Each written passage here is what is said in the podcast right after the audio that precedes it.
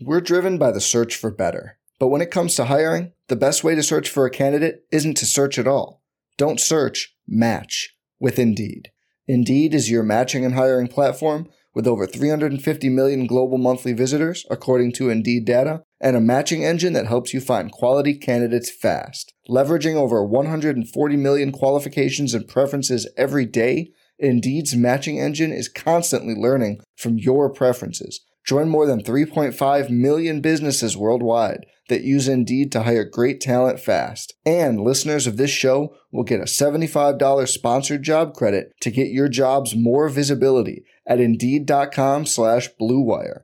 Just go to Indeed.com slash BlueWire right now and support our show by saying you heard about Indeed on this podcast.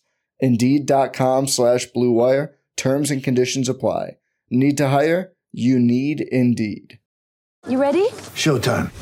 On May 3rd, summer starts with The Fall Guy. Let's do it later. Let's drink a spicy margarita. Make some bad decisions. Yes. Audiences are falling in love with the most entertaining film of the year. Fall guy. Fall guy. Fall guy. That's what the poster said. See Ryan Gosling and Emily Blunt in the movie critics say exists to make you happy. Trying to make it out? Nope. Because I don't either. It's not what I'm into right now. What are you into? Talking. Yeah. The Fall Guy. Only in theaters May 3rd. Rated PG 13. In today's episode of the Sixers Beat, Rich and I have on Adam and Craig Malamut, uh, the creators of Game of Zones, which, if you don't know Game of Zones, it is an animated series hosted by Bleacher Report that mixes Game of Thrones and the NBA into one hilarious animated comedy with references to both. The Malamut brothers are lifelong Philadelphia sports fans, and we talk about their creative process in making Game of Zones a reality, what it was like to roast so many in the basketball world, what kind of reactions they received around the league from some of the people who were the butt of their jokes, the time they met Sam Hinkie, and where they'll go from here. You can find Game of Zones on Bleacher Report and on YouTube, and I highly suggest it. And with that out of the way, enjoy the podcast. Or as they would say, enjoy the podcast.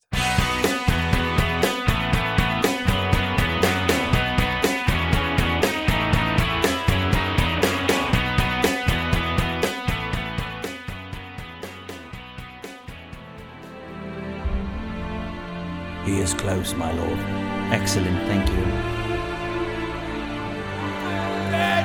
Fire Sam now! I don't want more pigs! I want to win! I want to be in the playoffs! Off with his head! Dead boiling point! You lied to us! No It's time, Sam. I just need a moment.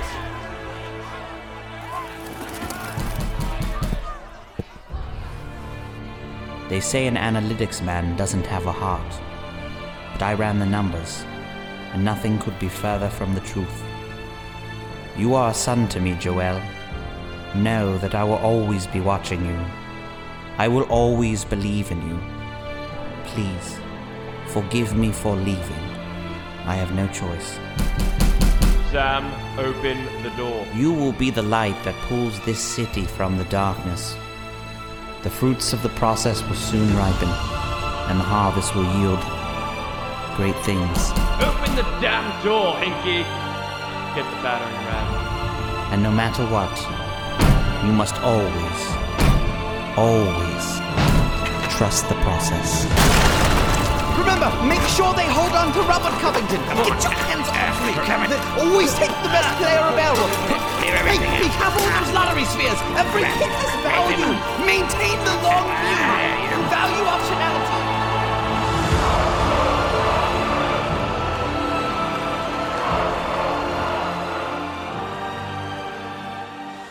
All right, welcome everybody. This is Derek Bodner, joined by a couple of guests this time. Um, we have the so I, guess to back up, you know, over the last couple of months during the coronavirus pandemic, uh, there have been two real sports storylines that have captured everyone's attention. You had uh, the Last Dance, and you know, we sort of figured getting Michael Jordan on the podcast was probably not too realistic, but that's fine because if I'm being completely honest, we have the the, the better series anyway, and we have the Malamut Brothers from Game of Zones, which has been one of my favorite things over the last few years since I found it.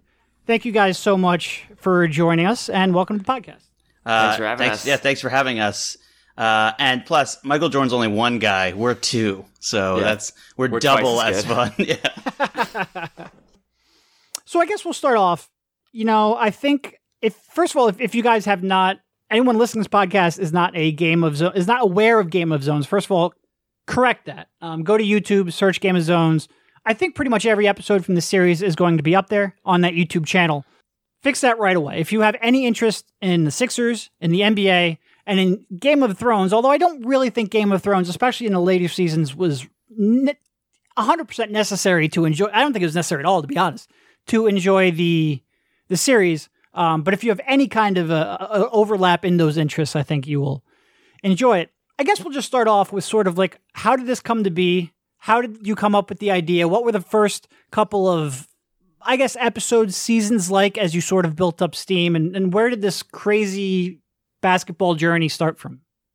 Uh, sure. So, um, uh, well, for going way, way back, the basketball guess- journey starts. I guess real quick, uh, introduce yourself, Craig, Adam. Let the listeners know which ones you are. Sure. So, uh, this is Adam Malamut, the elder Malamut brother. Some say smarter and funnier. And this is Craig Malamut, the better looking Malamut brother. Uh, Sorry, I'm not going to talk in that voice, by the way. I'm going to talk like this. Yes, certainly wow. The aesthetics of your voice. I mean, no question, you are better looking. um, uh, and so the the way that Game of Zones got started was originally so our first thing that we did together as brothers cartoon was called Sports Friends, and that was on Yahoo Screen, and it was um, which Philly fans may know for the Chase Utley and Ryan Howard video called Baseball Friends, where they were just talking about how much they love the feeling of hitting home runs for two minutes, and. uh and that was our first foray into sports cartoons. That became Sports Friends on Yahoo Screen. And then someone at Bleacher Report, Bennett Spector, who was at the time at Bleacher Report running a thing called the Media Lab, which was like an experimental content um, group, uh, he had seen our stuff and he was interested in working with us. So we kind of talked through a menu of sports ideas of sports cartoons we were interested in doing. And he gravitated towards this uh, Game of Thrones mashup because at the time it was the NBA playoffs. It was uh, it was 2014. It was the NBA playoffs and it was Game of Thrones uh, season time. And I think it was around season. Do you remember what season it was of Craig of Game of Thrones? the it was? I think season five was going to be coming out. Yeah, okay, season. Wow, that's crazy. Uh, and uh, and so it seemed like a timely thing to do a mashup of the NBA and Game of Thrones. It was originally actually an NFL mashup, but we changed that to NBA because it was more timely, and that was a really good decision because uh, the NBA is just a lot better uh, for that for this sort of thing. I think. Definitely. Um, so, uh, if nobody remembers uh, listening on this podcast, I did an article on you guys for Philly Voice. I think it was probably three years ago, four years ago, where you gave me the the backstory on this. Um, you you guys are from Cherry Hill, correct? Yes. So Shout you, out. so you grew up, uh, you know, as Philadelphia sports fans. Um, I remember, you know, before we get to the Philly stuff, I, I, I'm just curious about this. I remember you guys telling me that for the first season, maybe the second season, you had to do all of the writing, editing, animating, and as I was watching over the past couple days, the last season and refreshing, you know, you could see in the credits all of the people you had working on this project.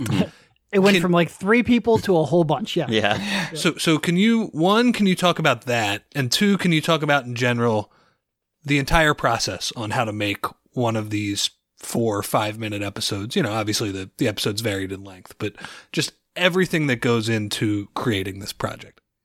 Yeah, um, I'll take this one. Sure. Um, uh, so originally, yeah, we did everything soup to nuts. Uh, we wrote it, and then we would voice the characters, and then we would take the audio and uh, sound design it, add music, uh, edit everything.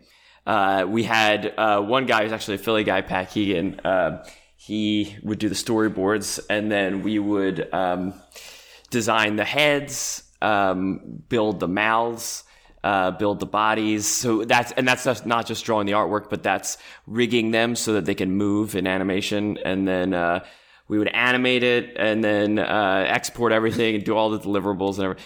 Um, and by the way, that's why the the first three seasons are like two episodes each. Yeah, it, and that whole process would take us forever. Uh, the episodes started getting longer and more ambitious. Every additional character would be more man hours we'd have to put into this thing.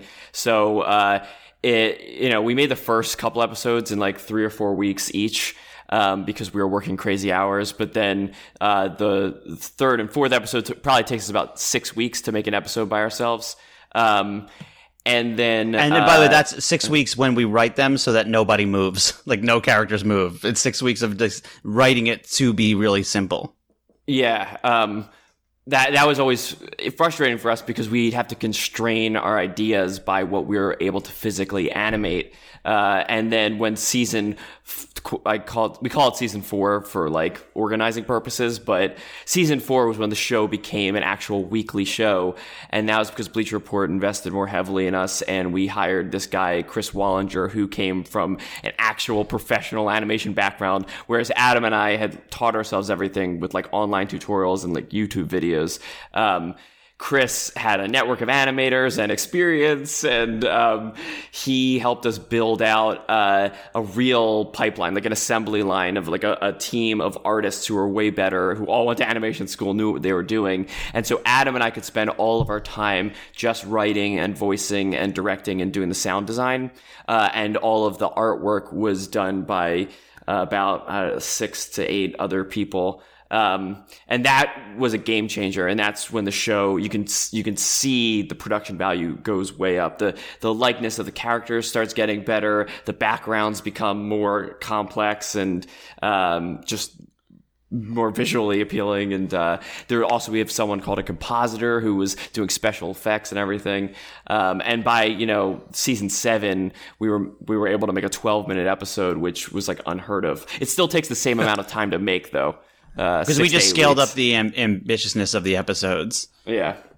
Yeah, I mean it's like, you know, that's like making like a 4-hour movie or something like that with uh with how you guys started. I, I would say too, in a way, specifically when it comes to the Sixers, it feels to me like it turned out perfectly for you guys because just just the timing of the team's trajectory because like you said, you start the very first year, it's just you two. They're losing a billion games and I think when I look back at that first couple episodes like Kevin Love is on the Timberwolves still. Yeah. Like that's how long you guys have been doing it. It was quite a And he's lecturing. He's lecturing Steph Curry on winning.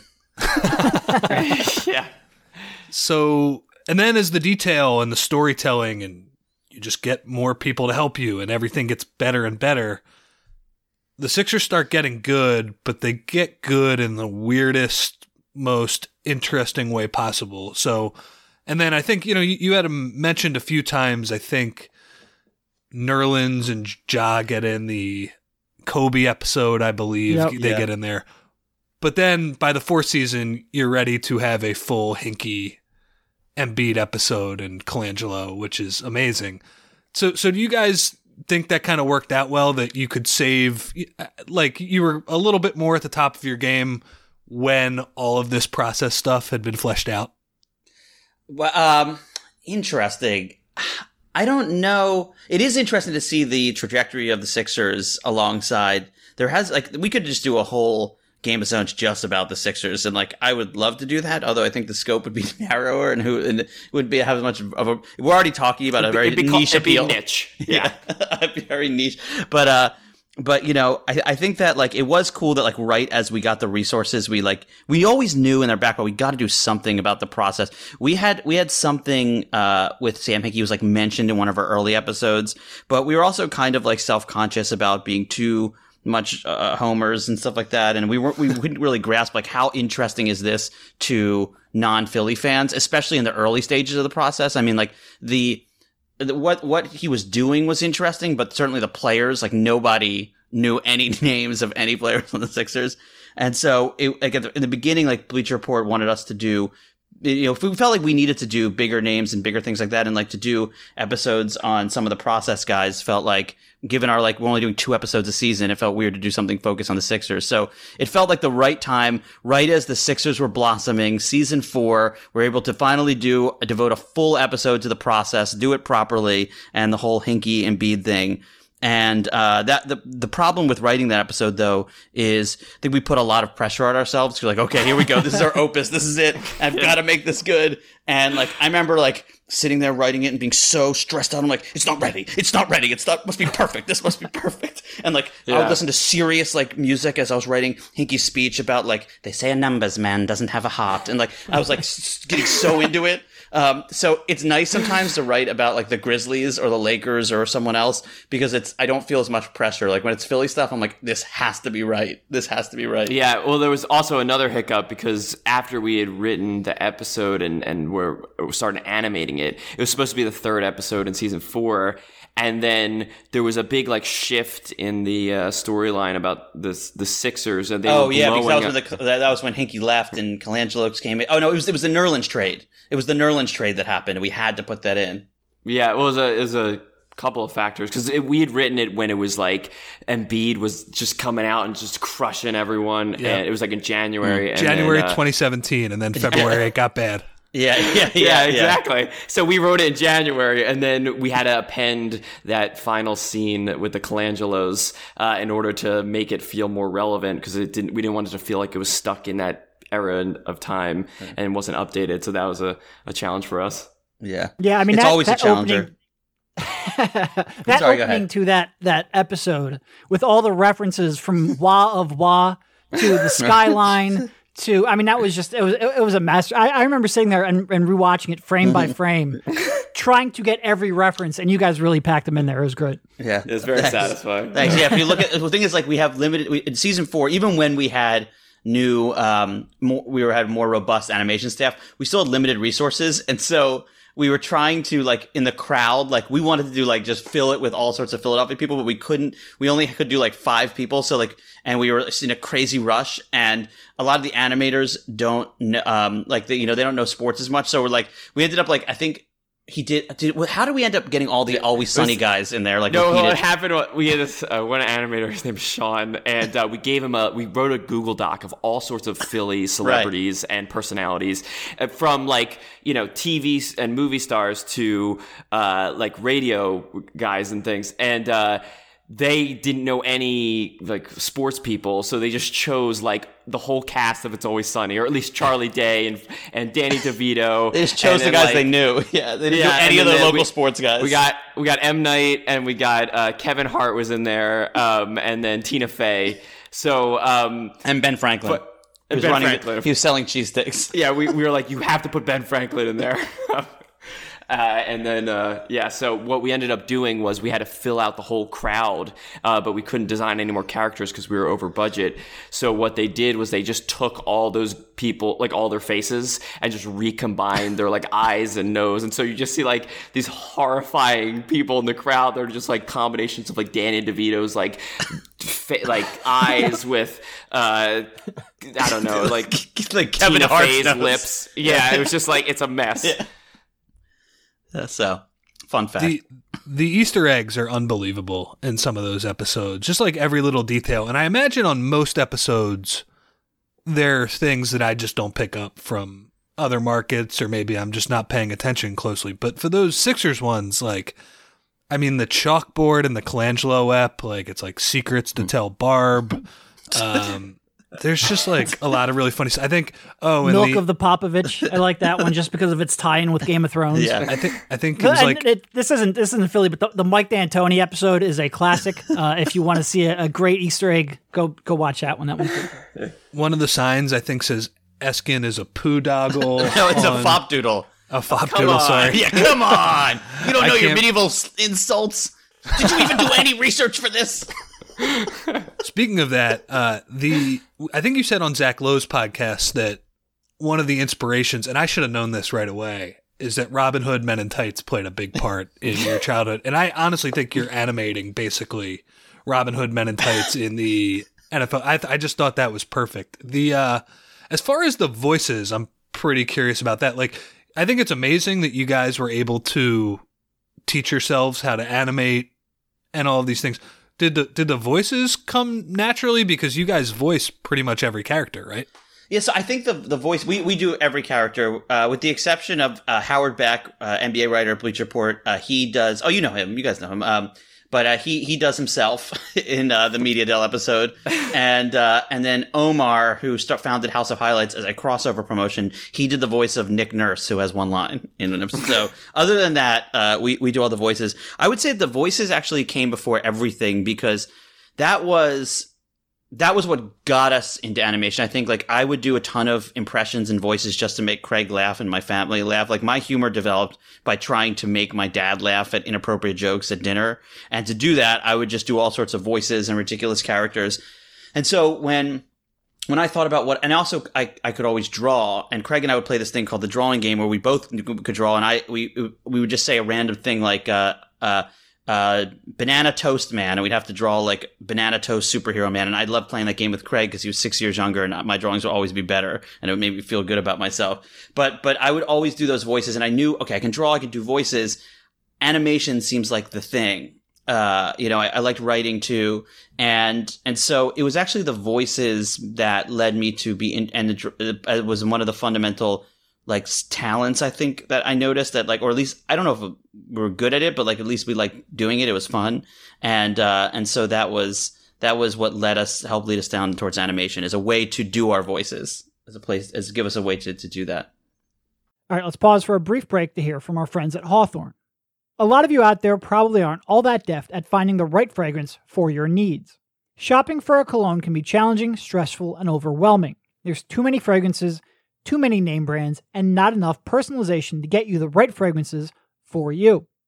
Our friends at Hawthorne are here to help you with that, with an easy process that will get you hooked up and smelling wonderful with fragrances to match your lifestyle. They start you off with a questionnaire, with questions ranging from the sensitivity of your skin, your grooming and maintenance routine, what level of knowledge you have about fragrances going in, your personality, and what your typical day looks like.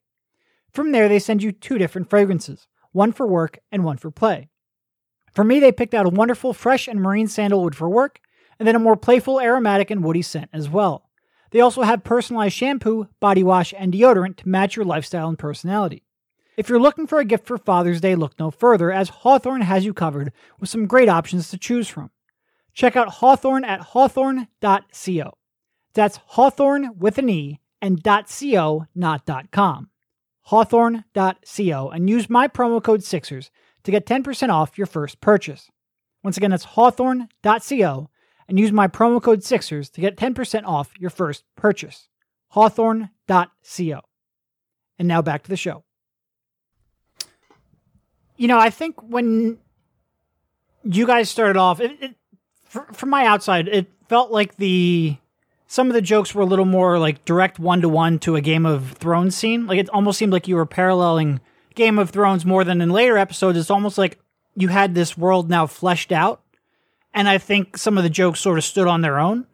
First of all, I guess what was it like sort of building that world? Um, and was there any thought of letting this go on even after Game of Thrones ended and there wasn't maybe that source material to tie into? Craig, do you want to answer or do you want me to answer? Uh, you can answer. Um, so this whole show has been like pushing a cart with square wheels up a hill because it was not meant to it was just meant to be a one-off viral video thing.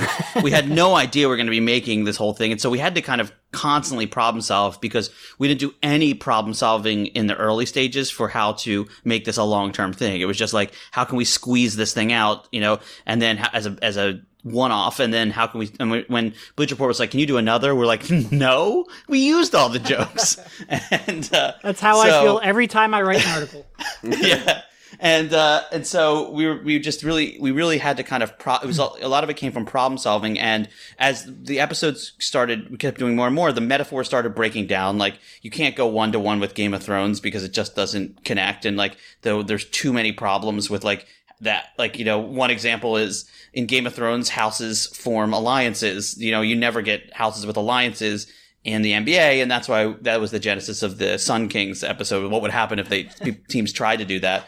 But like it's just things just didn't make sense or match up and all the metaphors break down. So we knew around season four and bleacher report was like or even around season three when bleacher report was thinking about expanding this to more we craig and i were like we have to rethink this fundamentally I don't think we can keep it as just a spoof of Game of Thrones. I think we have to make this medieval. We, we so we rethought about it as fantasy basketball, like you know, like like not like fantasy fantasy basketball, but like fantasy but medieval fantasy basketball world, and we're gonna take storylines from the NBA and we're just going to turn them into medieval fantasy that feels like Game of Thrones. So it's now going to become a Game of Thrones inspired world um, that you know based on NBA drama. And so that was part of the problem solving. Um, but we still do watch Game of Thrones for scene inspiration. And occasionally, like a lot of stuff is, especially this last season, season seven, was more of a spoof of Game of Thrones than it was the NBA in some ways, um, in their final season. But, um, but for the most part, we knew that if we needed to go to eight episode seasons, uh, we had to figure some other model out because it, you just couldn't. I mean, how many? We already have like th- three Tyrions and like three Jaime Lannisters and like it's like oh there's like eight brands. I mean like Paul Pierce is the final brand, but like like it started as Derrick Rose's brand. Basically every injured player becomes brand. And so like we had to just we basically we ended up just the show is just the result of constant problem solving, and that's why like Kyle Korver is a hawk because we made him a hawk in when he was on the Hawks, uh, you know, and things like that. It's it's there's all these grandfathered in things that are from our original way of doing it and then it kind of changed as we went on and we kind of wrote this whole show bible we figured out how the economy works and that's why you mentioned um, uh, uh, Nerlens and Okafor are in uh, the Kobe episode of Kobe's retirement, and you see them as like paupers, and that's because we kind of started to fig- figure out that like okay, the economies of the teams are based on how the teams are doing. So like Golden State is really really rich, their town, and the Sixers that during that time were really really poor. And uh, these were all things we kind of just figured out as we started to realize. I think we're going to be making a lot more of these things than we than we expected. So this was in 2018. I, I can't find an actual date on when you released it, just because I think the video I was watching was the YouTube the entire season, but I imagine it was towards the uh, the end of it. And this was released on, I believe it was June 14th, 2018. Right. I think I know and it's you're the uh, it's the Colangelo uh, Brian Longcollar's episode, and I looked at the date of when the the Ben Detrick Ringer article came out. That was like that was like late May, and then a week later, June seventh, Colangelo and the Sixers officially part ways. So I mean, obviously, I remembered that episode very well, but you know, there's so much stuff that happens in the NBA and just I, I guess the world in general.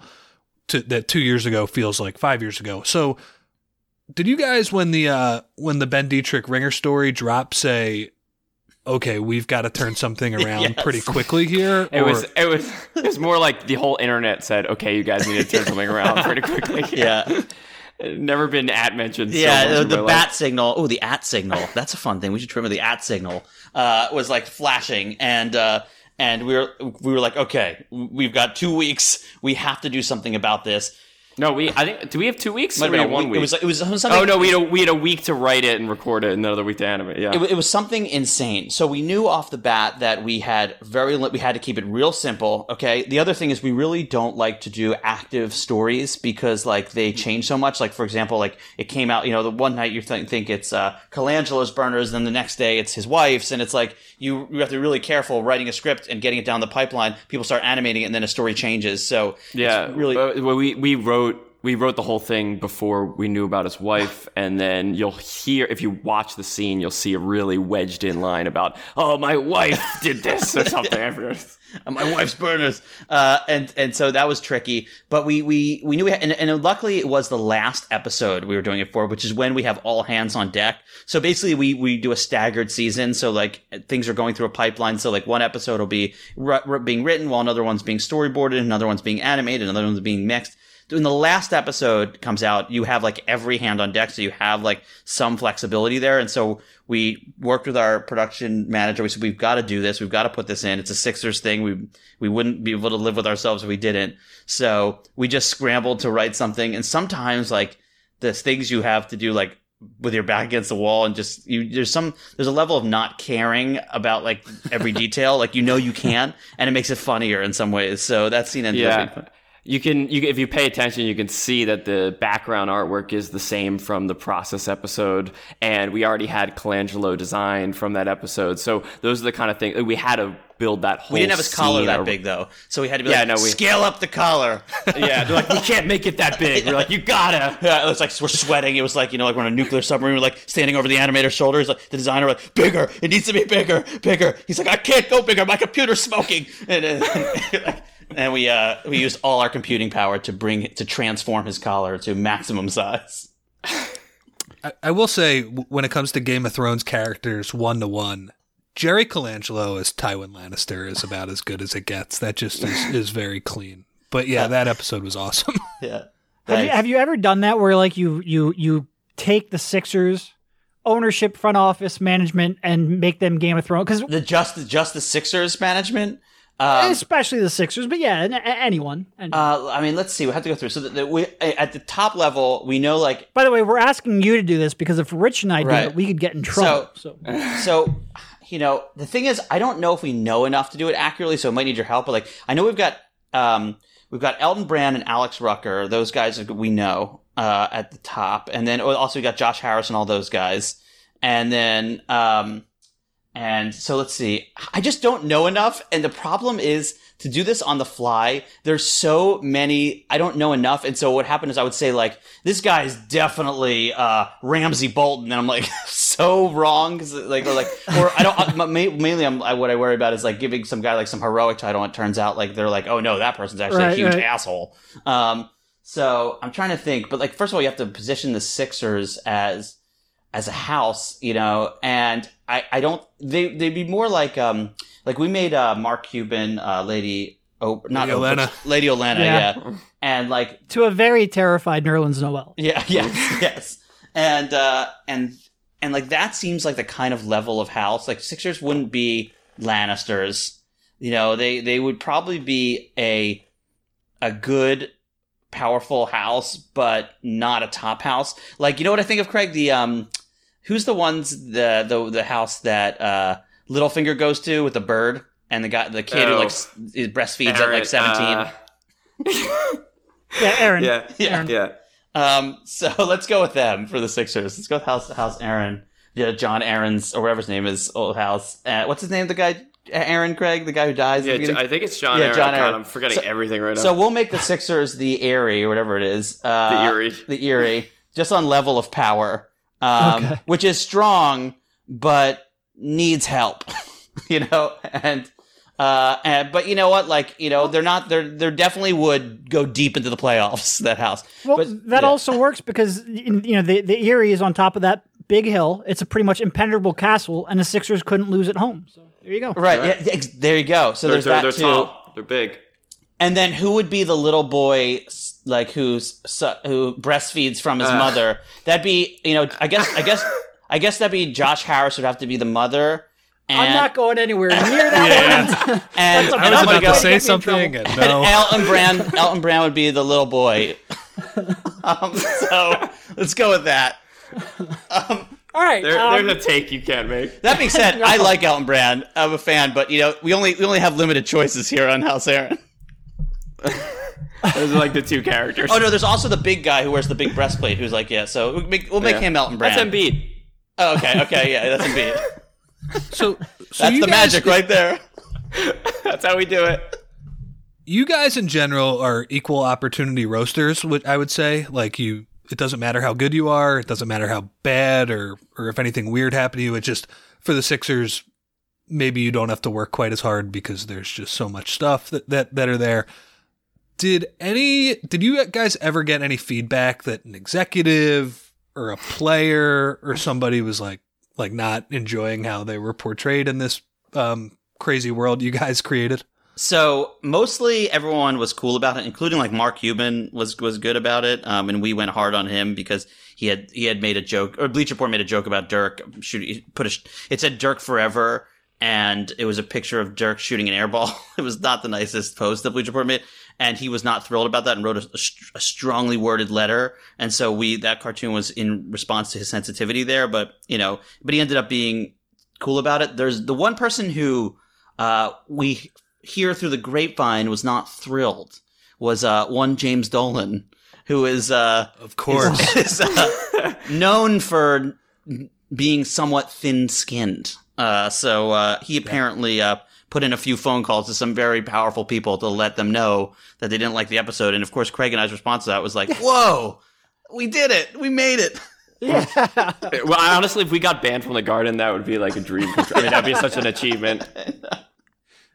I really like the. Uh, this is a non Sixers one, but I was just rewatching a couple of them. Just like a, a very obvious one, but one I a joke I saw coming a mile away and still really enjoyed was the uh, Joakim Noah Yes. shooting the the key very poorly across the river.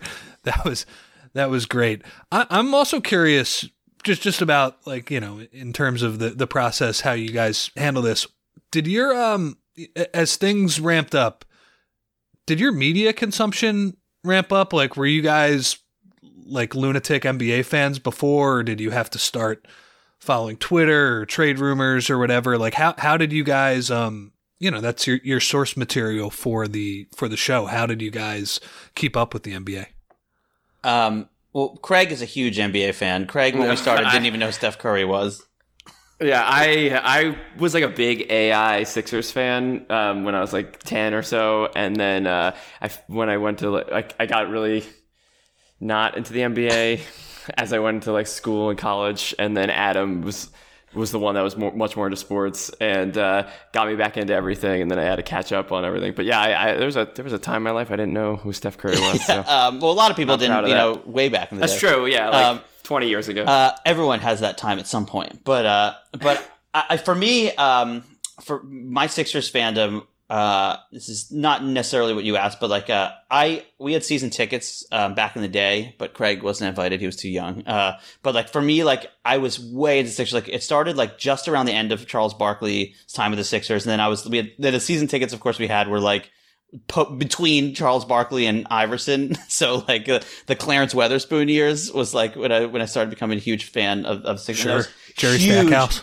Yeah, yeah, that was oh my god when they got like Jerry Stack when they got Allen Iverson though that I would say like that was like the in, once they got Iverson that I was like all in. Sixers were like had like at that point became my favorite team in Philly and I was like NBA was my favorite league and like that was that run um with with Larry Brown and all that stuff was like that was when I was like obsessed obsessed. And then as in like the declining Iverson years um I also kind of fell out a little bit with sports um, when I was went to college and all that stuff. Um, it was also, I think, when Andy Reid and the Eagles, I became more of an Eagles fan, and like you know, uh, I only had so much time to give to stuff. So like, um, but I, I would say that I was always always an NBA fan in and out, but never to the level that we would be equipped to do this show. And in, even still, like you know, I'm still a casual NBA fan. Like I'll watch, you know, um, a, a decent handful of Sixers games and occasionally some other big games of the NBA. Listen to podcasts, of, uh, you know, during the season. Um, you know, almost every morning on, you know, uh, coming into work. But truthfully, like we try to treat every team like we're huge fans of that team. So I like we, uh, or, or sorry, we want every episode to come off authentic as though someone watches it and say, whoever did this really knows their stuff. So like obviously it's easy for us. We know Wawa and Hoagies and like Philly stuff and process stuff.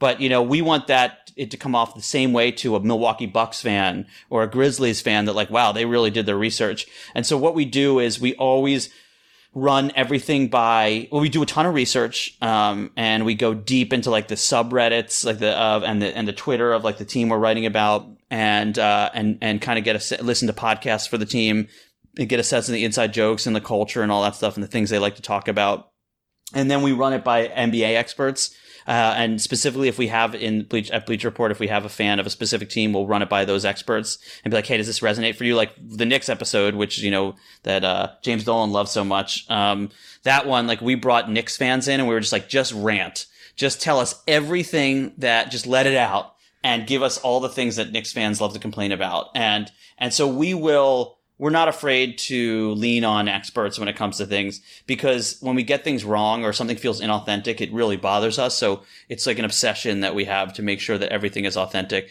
Um, but as far as NBA fans, I mean, I, I think we're casual NBA fans. Like I still don't, I still watch videos and like try to understand like different kinds of like defensive sets and things like that. And I just, I just can't, like, I can't watch basketball at a level where I could see who's actually good and bad. I, I I'm, I'm still the kind of guy who's like, that guy missed a lot of shots. He stinks. Um, And so, you know, like I, I, but because I listen to enough podcasts, I'm like, I know that Ben Simmons is very good at defense, you know, and that, but that's not something I can see. That's, uh, that's something that people tell me. Well, I mean, just just uh, as a an example of how deep you get into like like like Sixers Twitter, like there was a raise the cat in the Right. process episode. Wow, Like, that was such a throwback too. Yeah. I was so yeah.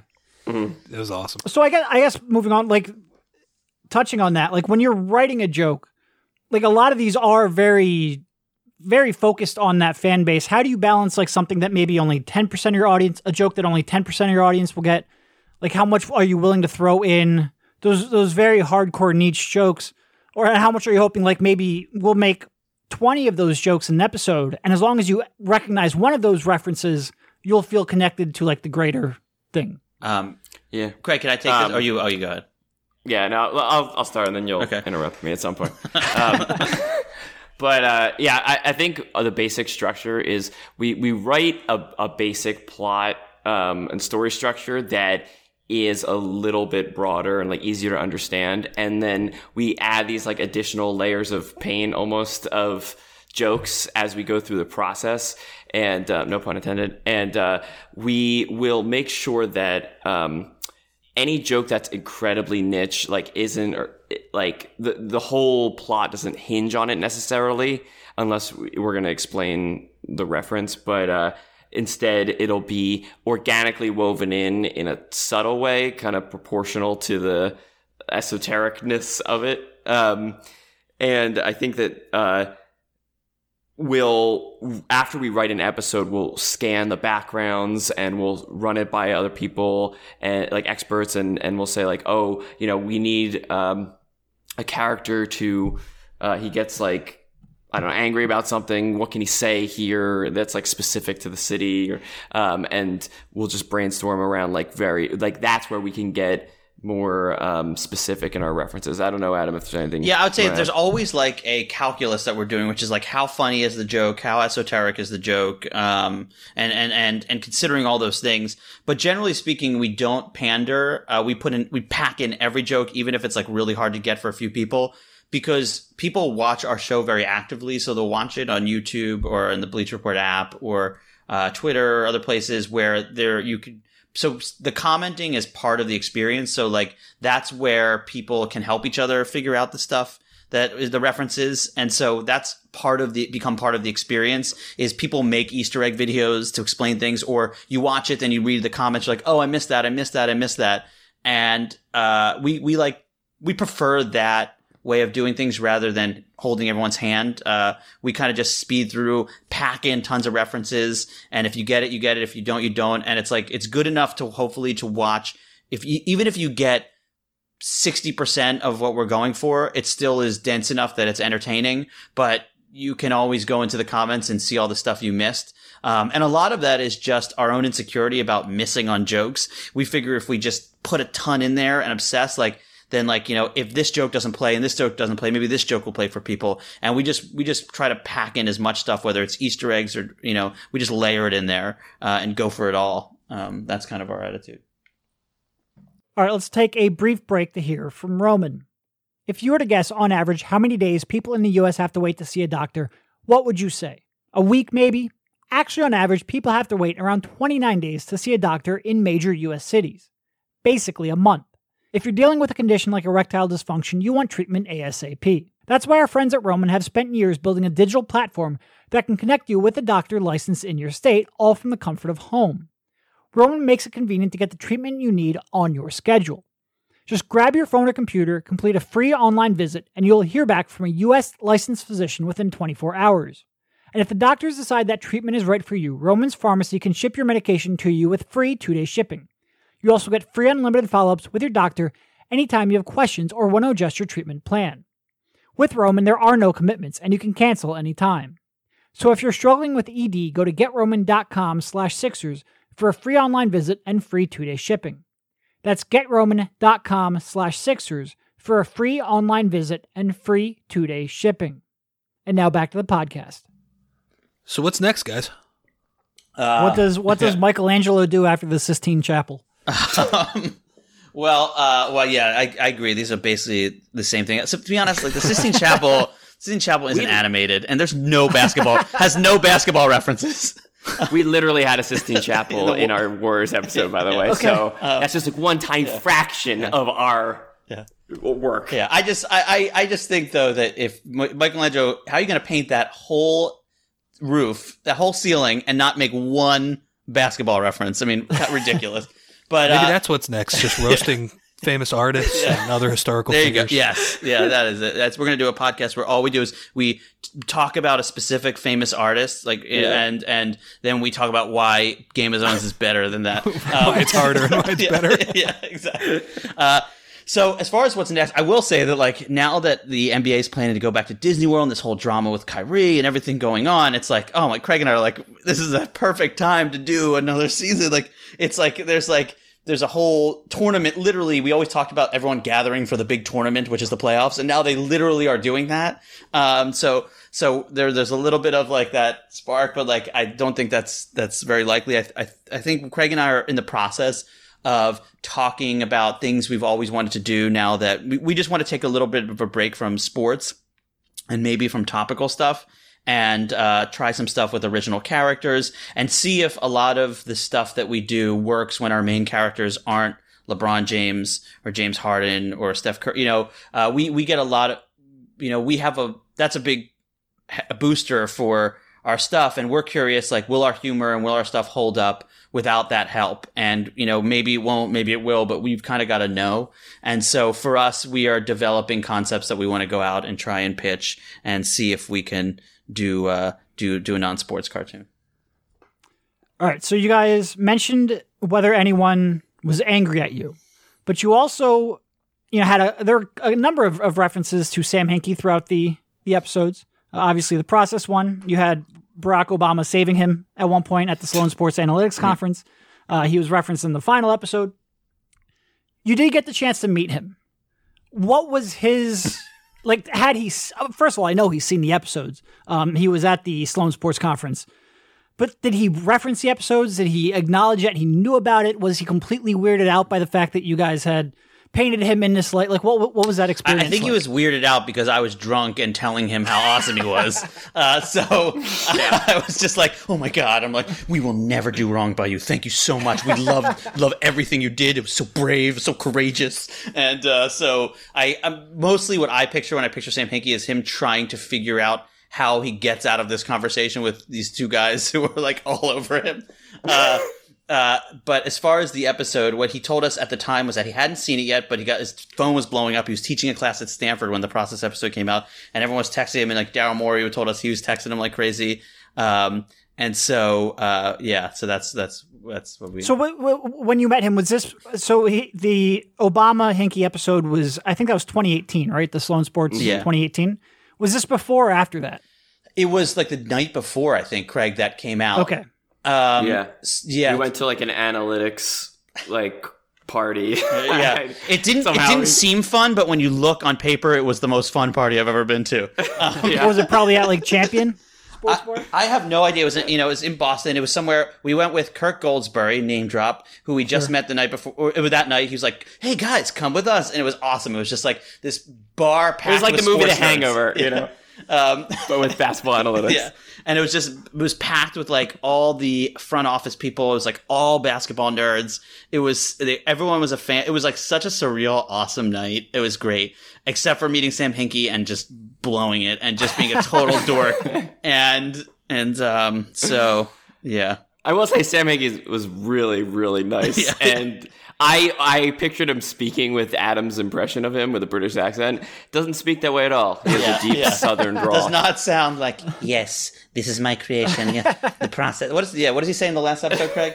Uh, we burn things down, but you you know it must rebuild. It must rebuild things. It didn't talk like that at all. Yes, more of a southern draw, but also I kind of knew that. Well, I, I've definitely talked to a number from the front office that were in there with Sam. They have they have definitely seen the episodes, and uh, I, I I think they appreciate it. Maybe not Sam because he does get weirded out by some stuff like that, but certainly the, everyone else does.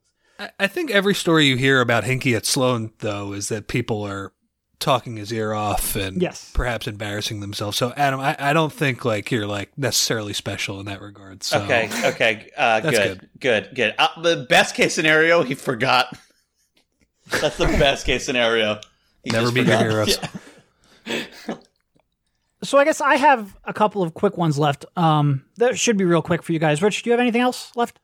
No, I think I'm pretty good.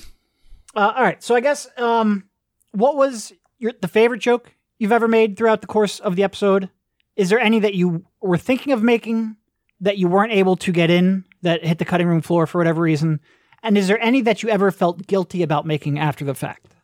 Mm, great question. I can I'll start with my favorite joke, which I think might be Adam's, but I'm gonna steal it. Um, I love the drawing fouls pun uh, with James Harden um, because it's just like the most absurd, like 30 second build up.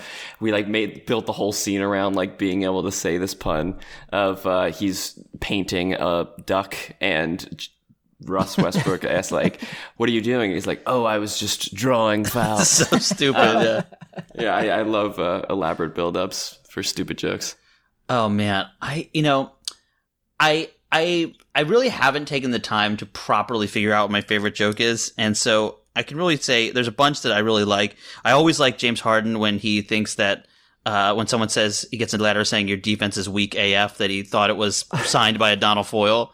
Uh, that one is the one I always think of. Uh, the horse trade is is great. I also like the um, Boyan uh, with so many wins. Oh my god, when he gets traded, like that one's good. Oh, a lot of the Vlade Divac stuff is is really funny to me. Um, I don't know if I have a favorite. Oh, well, I do have a favorite joke, but it was my favorite, and then it became not my favorite because uh, this is not really a guilty feeling, but this is. Um, uh, well, basically the the Lucky, the death of Lucky, the mascot for the Celtics. Like that was something that uh, Craig and I thought was so funny. Like it's gonna be two minutes long of old Brad Steven just ex- Stevens explaining how Lucky took a blood oath and when the time, you know, to always entertain during timeouts and when he took a 30 year timeout, like Lucky tried to like entertain during that time out, but he eventually just couldn't hold up and then he died and, and then he was like bones. And, but at the end of that, like Craig and I thought that was so funny. and just like it, when he put that one out, everyone was like, I don't like the Lucky part. It was good, but I don't like the Lucky part. I'm like, okay. So I'm like, so that was an interesting, uh, it, it was interesting to see how what people like and what we like and where the difference is there and, and maybe we're like you know we've been doing so much of this that the really weird stuff we think is funny um as far as a joke that i feel bad about like i always feel like i'm always saying to craig like before the episode's coming like oh this one this, is this definitely too mean to carmelo anthony this is definitely too mean yeah, I, I definitely thought that episode was too mean. yeah. um and then people like the catapult yeah um and so that i felt that that one might have been too mean there's definitely one. I yeah, I, Adam, I had a different opinion on this one, but I, I always was like, do we really want to, you know, go this far with Jason Kidd? Oh yeah, yeah. um, we went all in on Jason Kidd. I he literally calls himself an asshole. Um, and um, and but you know, he's got a little bit of a, a, checkered past, so maybe that was okay. I, I also feel like you know, Vlade, someone mentioned before, like I'm like I would go pretty hard on him. And and the truth is that like mostly all these people are pretty nice people. Um, and so they, no one like, like we, we you know, they always, like, I felt bad when Mario Hezonja was traded for a horse. That was obviously something to feel, but like, you know, he seemed to be a good sport about it. Um, the person I definitely don't feel bad about is James Dolan, uh, because, because, you know, whatever. Uh, but, but, you know, I, I think a lot of times, yeah, I don't know. I, I don't know. There definitely are times when I think I'm like, uh, but it always turns out to be usually be okay. I wasn't sure if like in this last season, who was in this last season? Oh, like LeBron. Uh, oh, Paul Pierce. I thought I thought Paul Pierce. I'm like, this is obviously what we're obviously saying is that Paul Pierce is not the goat. And I thought this we we had him sharding. You know, this guy's a great player, uh, one of the all time great players, and we have him just like making shart jokes about himself for the first two things, and we call him the goat, but obviously not and I felt like, oh, is this too mean? But then he like made it his profile picture and like retweeted it, and he, and so you know, I I really don't have that many regrets. I don't know if you do. He Craig. might not have gotten the joke though, Yeah. what it's worth. um, and then you know, you asked about stuff on the cutting room floor. There's like a million things we didn't do that uh, we have just like pages and pages of documents with stuff. But uh, one thing I I was listening through like some old recordings and things that we never did. We actually had a Sixer scene. Adam, I don't know if you remember this.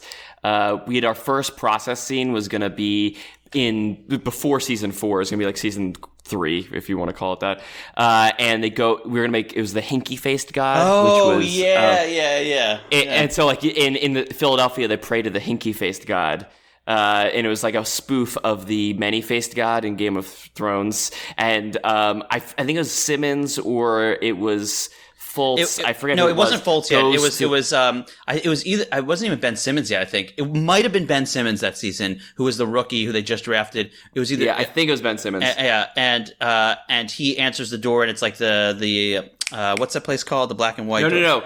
He knocks. Simmons knocks Sim on the black and white yeah, door. yeah, yeah. And it's answered. Was it by Mutombo? Yeah. And then it ends with you know how Arya Arya goes blind, and then he starts going blind, and he's like, and finally you must learn how to become a, see like a ref or something like that. And it was our original refs are blind joke. Oh, I think we lost Adam. All right. Well, I think we were getting probably close to the end of it. Anyway, I will include, like I said, I don't think there's nece- you don't I don't think you need a baseline knowledge of Game of Thrones to appreciate it. I will include links to some of the Philly and the 76ers specific episodes. Thank you guys so much for jumping on. Uh, like I said, you you've captivated so much of my attention and, and amused me so much over the last few years that I appreciate it a great deal. And uh, best of luck to uh, whatever is next. Well, thank you. It was uh, pleasure being on. Thanks, guys. And I'm sorry, Adam, you dropped out. Last second dropped out. Yep. All right, sounds good. Thank you.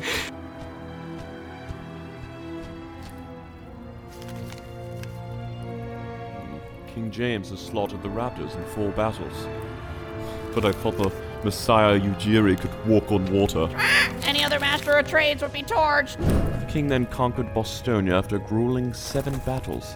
Tatum's ceiling is still lower than Fultz. Hmm, what's this? Bryan Colangelo is dumb and his collars are too big. Bryan's collars are normal size. Find a new slant. Oh, thank you, Honest Abe. Bryan is a class act. I worked with him, so classy. You know, when my wife decided to raise little burner ravens, I had my doubts. But I've really grown to love you all. Even you, little Jacob Rubin. Ah, Bryan, you're so attractive. Jahlil felt his physical. Do you know that? Oh, filler one two three four five six seven. Did someone mention me? Hmm, from Joel. Lord Hinkie is better and smarter than you, Eric Jr. Er- Eric Jr.? Ah, wish I had a medium-sized ladder.